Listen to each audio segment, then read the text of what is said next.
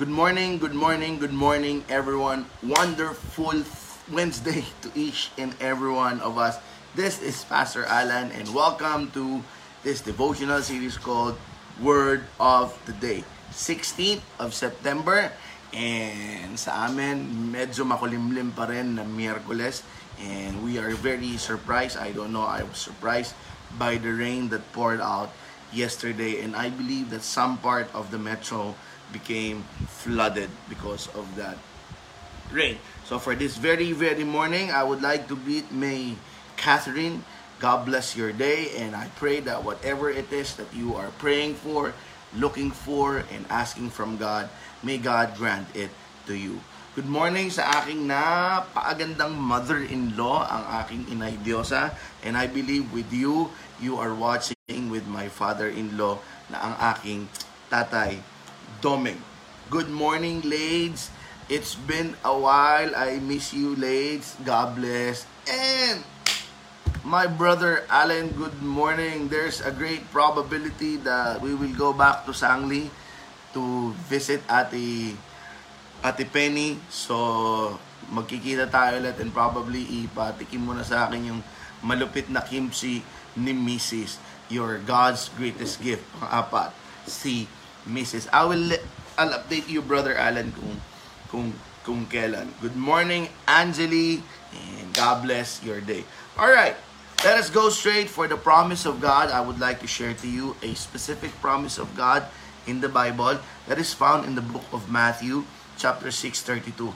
Very, very short. It says here, Your heavenly Father knows that you need them. Your heavenly Father knows that you need them. Never ever forget that the context of that promise is that Jesus is encouraging the people not to worry. And Jesus gave them an assurance whatever it is that you need, your heavenly Father knows them. So whatever it is that you need in your life right now, whatever aspect, God will supply it to you. Good morning, Brother Winston. Good morning, Ate Christy. Good morning, Ate Joji. Good morning, Attorney Desiree.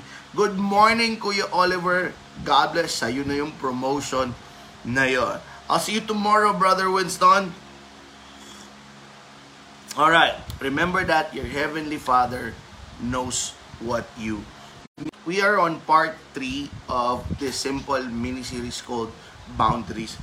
Again and again, boundaries is God-given. And again and again, I keep telling you, boundaries is the very, very reason kung bakit tayo nagkakaroon ng problema.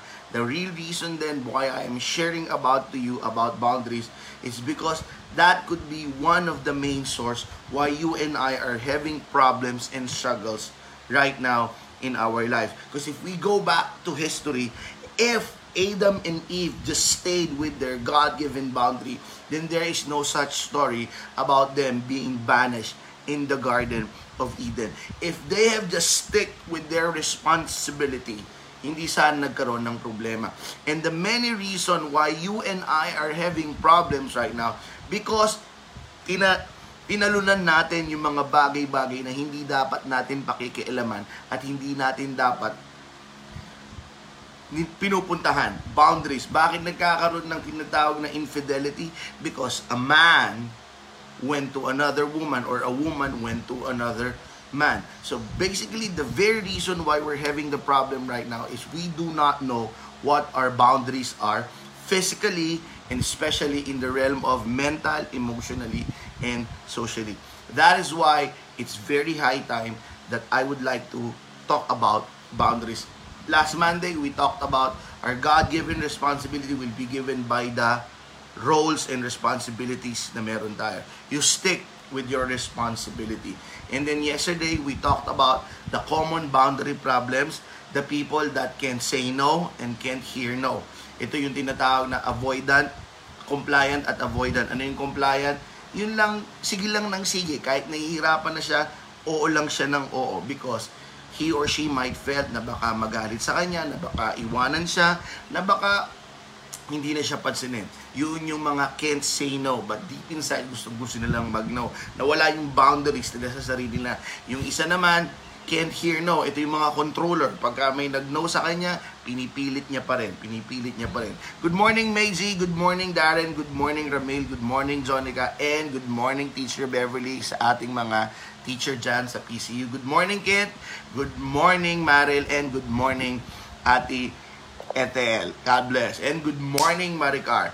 Right, so yun yung kahapon. Can say no, can't, uh, can't, can say no, and can't hear no. Abo, uh, compliant and controller. Tapos yung pangalawa kahapon, can say yes and can't hear yes. Ano naman yun? Ito yung mga klase ng tao nung can say yes. Yung ayaw humingi ng tulong, nahihiya. Tapos yung isa, yung naman ayaw naman magbigay ng tulong kahit kailangan niyang magbigay ng tulong. Uh, for you to be able to learn more about that, please listen to yesterday's uh, broadcast para maintindihan ninyo.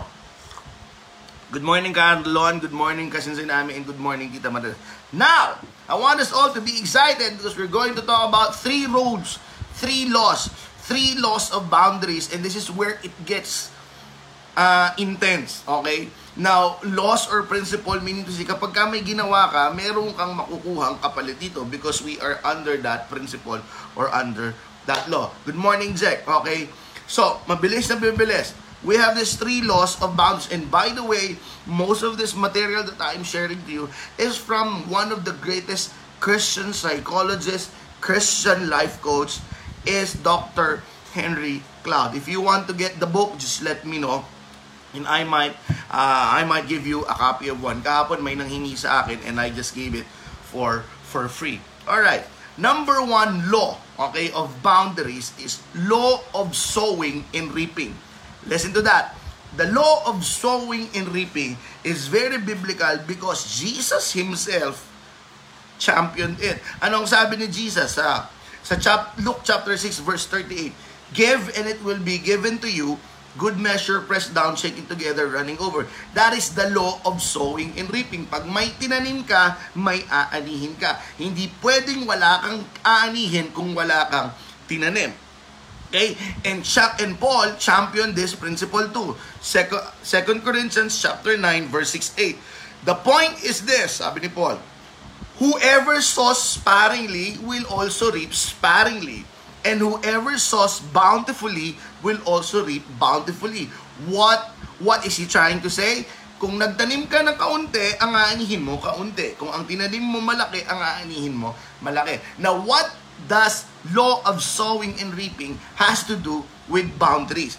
You have to understand law of sowing and reaping simply means that you allow a person, especially the people in your circle, to reap whatever it is that they have sown.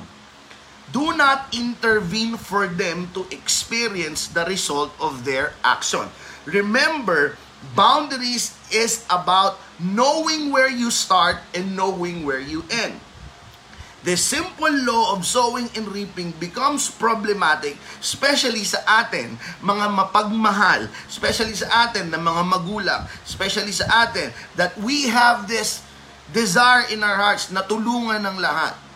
Kapag ka meron tayong isang kakilala na merong ginawang hindi maganda, okay? Now, when that person was about to experience the result of his or her action, we intervene by saving them from the result or from the consequences of what they did. And because of that, hindi nila natututunan yung part na reaping. Hindi nila natututunan kung ano yung ugat o bunga nung pinaggagawa nila. It's common to pastors like me, it's common to to parents like me, and it could be common to each and every one of us. Sobrang mahal natin yung tao, we intervene and we step in and instead of that person experiencing the result of their action, pinuputol mo kasi ang gusto mo lang maligtas siya doon sa pinaggagawa niya.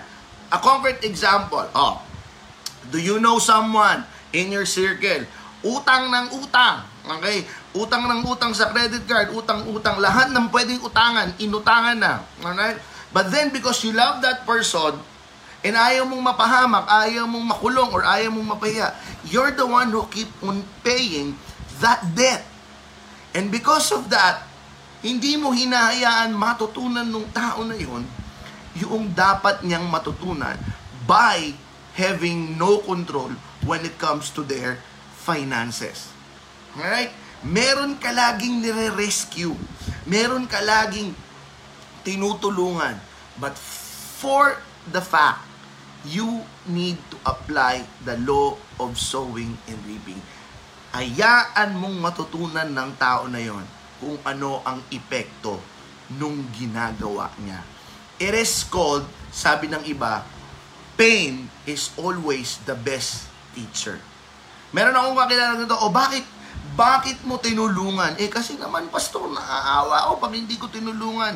Hindi mo ba alam kapag hindi niya nararanasan yung bunga nung ginawa niya? Eh patuloy na mag-uulit-ulit yan. Sinasabihan ko naman eh, binubungangaan ko na. Now listen to this. Nagging is not helpful. Allowing that person to experience the result of their action is very, very helpful. Because that is what the principle is all about. Ibig mo sabihin, Pastor, pabayaan namin, pakinggan mo muna yung mga susunod na law. But the truth of the matter is, if you know someone in your life, that all this time, rescue ka ng rescue, all this time, you are preventing that person to experience the result of their action. You are violating the law of sowing and reaping. Actually, you are not helping that person. And you are also not helping yourself. Kasi mai-stress ka. Kasi maaano ko rin bago. Because that's the problem. Hindi mo sila pababayaan. You just allow them to experience the consequence of their action. That's number one, law of boundaries. Law of sowing and reaping.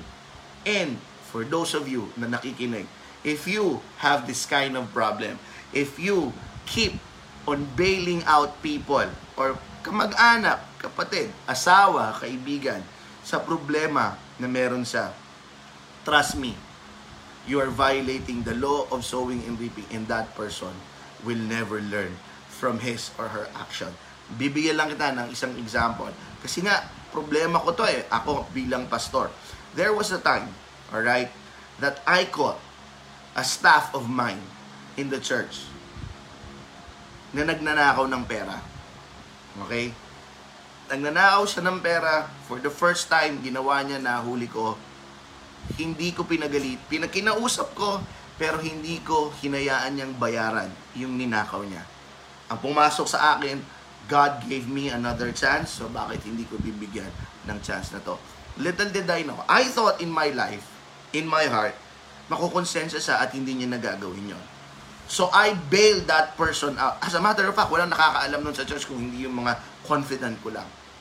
But then, here comes another opportunity. Nagnakaw siya ulit. And by that time, natuto na ako, I should have allowed him to pay for what he stole or she stole during that time. And eventually, I let go of that stuff and wala naman siyang pambayad But I just, niresign ko na lang. And starting then, I learned, I have, I don't have to violate the law of sowing and reaping. Kaya please, please, kung meron kang mga mahal sa buhay na may ginagawang hindi maganda sa sarili nila, let them experience the result of their action. It's called lesson of sowing and reaping. Pangalawa, law of responsibility. Kanina, law of sowing and reaping. For this law is law of responsibility. It is a line for us to know. Remember, boundary is a line where you start and where you end. Boundary is what you allow to come in and what you allow to stay out of your life. Law of responsibility is a line for you and I to understand what we are responsible for and what we are not responsible for. Ulitin ko, I'm playing with words, but this is powerful. What we are responsible for and what we are responsible to. Malaki ang pinagkaiba nun. The only thing that you and I are responsible for is us. Sarili mo. You are responsible for yourself. You are responsible for your behavior, for your attitude, for your limits, for your uh, uh, for for your decision, for the choices that you make, for your temper, everything that's about you, you are responsible for that. Remember, doon nagsimula yung boundaries nung sinabi ni Jesus, you are responsible for the things that I have created. Yun lang. But the problem with Adam and Eve, pinakialaman nila yung puno na nasa gitna na hindi pinapakailaman sa kanila. That became responsible to. Okay? Because of that blurriness na meron tayo, we thought that there are some aspects in our lives na responsible for pa tayo. But the truth is, we are operating in the responsible to. When you and I starts to mind other people's responsible about themselves, doon tayo nagkakaroon ng problema and doon tayo nagkukulaps. Uh, ulit-ulit kong sinasabi, you are only responsible for your feelings, for your anger, for your temper, for your attitude, everything about you. And you have to be very careful about that. Now, here comes the problem. Meron kang ka-relationship or kahit asawa, boyfriend, girlfriend, kasama sa church or ano. And those people, yung tao na yon, hindi siya responsable sa sarili niya. Hindi siya responsable sa nararamdaman niya. Let's give an example. Sa kanyang temper, merong tao or merong kang relationship may problema sa temper. And when because of that person doesn't know how to control or doesn't know how to be responsible for that, sasabog yan sa'yo. At habang sumasabog yan sa'yo, feeling mo that you should be responsible for the emotion of that person and you start to fix that person. And that is where the problem appears because you cross the boundary. You are not responsible for what he or she feels. You are not responsible for what he or she behaves. And then we have this hero complex or messianic complex. Kailangan matulungan ko siya. But the truth of the matter is, you just have to be responsible to them by not fixing them, by just telling them, alam mo, I value our relationship, but you have a problem with your anger, you have a problem with this behavior, I want you to know that it's affecting our relationship. I cannot fully help you because it's between you and yourself. But I just want you to know because I'm responsible to you. You're accountable to me. I'm accountable to you. I'm telling you, you have a problem with your temper. You have a problem with your anger.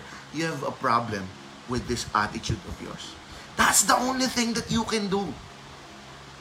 But most of the time, tinatalunan natin yon At hindi talaga natin magagawa yon kasi hindi tayo yon We are only responsible for ourselves.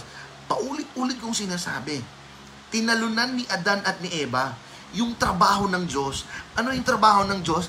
Alamin kung ano ang tama at mali. Kaya kinagat nila. Kaya kinagat nila yung bunga kasi sabi ni Satanas, you will be like God. In the God part is the God part. The man part is the man part. And what they did, they step over it And now we have a problem. And now we have a problem. And until now, that is one of our common problems in life. Meron tayong mga salita ng ito. If if they could just change, then my life will be better. If they could just be like this, then everything will be okay. You're not responsible. Kaya sinabi ko nung first day, you are not responsible for making everyone happy. So you have to understand, you are only responsible for yourself. Ang damot naman, hindi madamot yon. It's being wise. Because that is the only scope that you can be responsible for. As a matter of fact, if you're very, very responsible for yourself, then people will start to notice, then people will start to be influenced by you. That is the law of responsible for. You have to know what you're responsible for. And that is yourself alone. And that is yours and yours alone. Kaya nga ang sabi ni Jesus, Well done, good and faithful servant. You have been faithful with this. Ibig sabihin, kung ano yung pinagkatiwala sa kanya, dun siya naging matapat. And because you have been faithful for this, I will increase your responsibility. That is where also promotion starts. That is where also enlargement or widening of territory start. If you and I are responsible for what has been trusted to us, palalakihin yan ng Panginoon. And lastly, bear with me, this is very powerful, law of power. Kanina, law of sowing and reaping. Now, law of responsibility. Now, law of power. What is law of power? Law of power is delineating or creating again a line. Alright? The power that we can change and the power, the things that we cannot change. Law of power is a law in boundaries in letting us know what are the things that we have the power to change and what are the things that we do not have the power to change. Let me begin by the things that you do not have the power. You do not have the power to change other people's behavior and feelings. You do not have the power to change other people's behaviors and feelings. You do not have the power to change other people's feelings and behavior. Yes, sinadya ko paulit-ulit. Kasi the truth of the matter is, paulit-ulit din, sinusubukan natin na yun ang gawin. Baguhin yung nararamdaman ng tao, baguhin yung ugali ng tao, baguhin yung mga bagay sa ibang tao. If you want to know the difference between a fruitful person and a not so fruitful, yung not so fruitful person spend most of their time thinking of the things that they cannot change or they do not have the power to change or effect. And they spend so much lit, lit, so little time doon sa mga bagay na hindi yung may mga control lang sila na baguhin. In short, mas marami yung pag-iisip sa mga bagay that they do not have the power to change and konti lang yung pag-iisip sa mga bagay na meron silang mga gagagawa. And let's start with the power na meron tayo. You and I have the power, listen to this,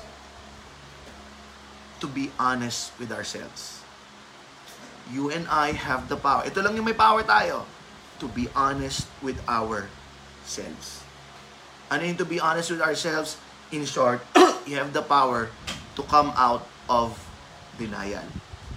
Yun yung power mo. And once you admit that you cannot help yourself, and once you admit that you have a problem, you will come into a very powerful position called the power to know that you are in need. The power to know that you are weak. Ulitin ko, ang binigay kong example, so the power is you and I have the power to be honest with ourselves. Pambihira naman. Sa sarili mo na nga lang, hindi ka pa maging honest. That's your power. You have to be honest with yourself. And kadalasan, ano ba yung kailangan mo maging honest ka sa sarili mo? The power that you are weak in this certain aspect of your lives. That you are in need of this certain aspect of your lives. And once you are in that position, this is a very powerful position that you are in need. You understand, you accept the fact that you are in need, then that's the time you will have the power to ask for help for the right people. Remember, boundaries is inviting the good in our lives and staying uh, or keeping away the bad things in our lives. If you and I can admit to ourselves, because that's the only power that we have, to be honest with ourselves na kailangan mo ng tulong, you will come into that point of need. And when you come into that point of need, you will start to look around you and ask for the right people to help you. Remember, this powerful principle has been championed by Paul nung sinabi ni Paul, When I am weak, He is strong. In my weakness, God's strength is shown in you. The power, the law of power, is simply means alamin mo kung ano yung may power ka lang sa sarili mo. And I would like to begin, you have the power to admit, to be honest with yourself, kailangan mo ng tulong. And as I end, pasensya na kung gagamitin ko yung pansarili kong kapakanan, ay sorry, kapakanan, uh, karanasan, I I have been a pastor for almost two decades. And um, um, I, lagi ko sinasabi, I'm an elder of the United Methodist Church. And there was this notion na, I don't know kung sino nagturo sa amin, na kailangan ipakita namin na alam namin ng lahat and not to ask for help. Sa akin to, sa akin to, baka ako lang to. And then, naalala ko yung libro nung nasa seminary kami, baka maalala to ni Brother Allen, pinabasa sa amin yung Penguin Principle ng mga pastor. Ano yung Penguin Principle? Ito yung bang parang yung penguin, napaka-proud lumakad pero nakakatawa. Kadalasan daw ganun yung mga pastor. Uh, we portray that we are we know what we are doing. We portray that we are strong. But the truth of the matter is we are walking funny. That's why it's penguin principle. I encountered that when I was a seminary student and hindi ko masyadong naintindihan. I just read it because of the book review and requirement. But then when but but but when we started our own church, there was this problem of mine na hindi ko matanggap, na hindi ko alam ang ginagawa ko. There was this problem of mine na nahihiya akong aminin na kailangan ko ng tulong. But when I came into this position, the law of power, I realized, shucks, I don't know what I'm doing and I need help. And when I came into that posture that I need help, suddenly my mind became aware of the right people na hihingian ko ng tulong. And because of that, God led me to the right people na hihingian ko ng tulong. And when He led me to the right people, nagkaroon ako ng maraming kaibigan, bagong kaibigan, at kaibigan na nagtutulong sa akin how to run or how to manage or how to lead the church that God entrusted to me. All because when I discover for myself, honest about myself, honest about myself, kailangan ko ng tulong. I need help. Remember, boundaries is like a door. Keep the bad things away and invite the good things. Hindi kay Soto yun, sa akin kay Apri binigay yun eh. Uh, Brother Allen. So my brothers and sisters right now, three three laws apologies kung napahaba. But the very reason, marami tayong problema. The very reason that we do not know what we are doing is because you lose sight of your boundary. Do not intervene with other people's learning by bailing them out. You have got to let them know and experience the effect of their action. You let them sow and you let them reap. That's the law. That's the boundary. Number two, you are only responsible for yourself. Stop being responsible for others. Just start being responsible to them. And the only thing that you can do to them is to inform them and to let them know of the consequences if they continue on what they're doing. Stop changing them because you do not have the power to change them. You do not have the power for their anger, for their emotion, for their behavior. And lastly, aminin mo na, kailangan mo ng tulong. Kailangan mo na, kailangan ko ng tulong. Kailangan natin ng tulong. That's the most powerful position that you can be at. The powerful position of being need, in need. And when you are in need, marami kang makikitang tao na malalapitan. See you again tomorrow for the remaining laws. And kung sino ka man doon sa tatlo na meron kang challenge, let me know. Probably I could be of help. Let me know. I would give you some tools and I will give you some things to answer and that you would be able to manage that. All right? Let's talk. Kasi nung panahon na may problema rin ako sa boundaries, someone help me with that. Alright? Can I pray for you? Father, I pray for my brothers and sisters right now. Allow them to experience and to fulfill those laws that I have shared to them. And I pray that you allow them to have a clear awareness of what is it that they are responsible for and let them stay there. Panginoon, tulungan nyo rin po kami na maging honest sa sarili namin. Kailangan namin ng tulong. Kailangan namin ng tulong. At dahil kailangan namin ng tulong and once we reach that position in our lives, dadalhin niyo po kami sa mga tao na makakatulong sa amin. Thank you very, very much. I may not know the prayer requests or the desires of my pe- of these people that's watching, but I pray that you grant it to them. Kasi sabi niyo nga po sa pangako niyo, your heavenly fathers knows what you need. And I pray that you grant it to my brothers and sisters in Christ. Salamat po, Panginoon, in Jesus' name. Amen. Alright? Thank you very, very much. Yes, si Maril, si Hannah. God bless everyone. See you tomorrow.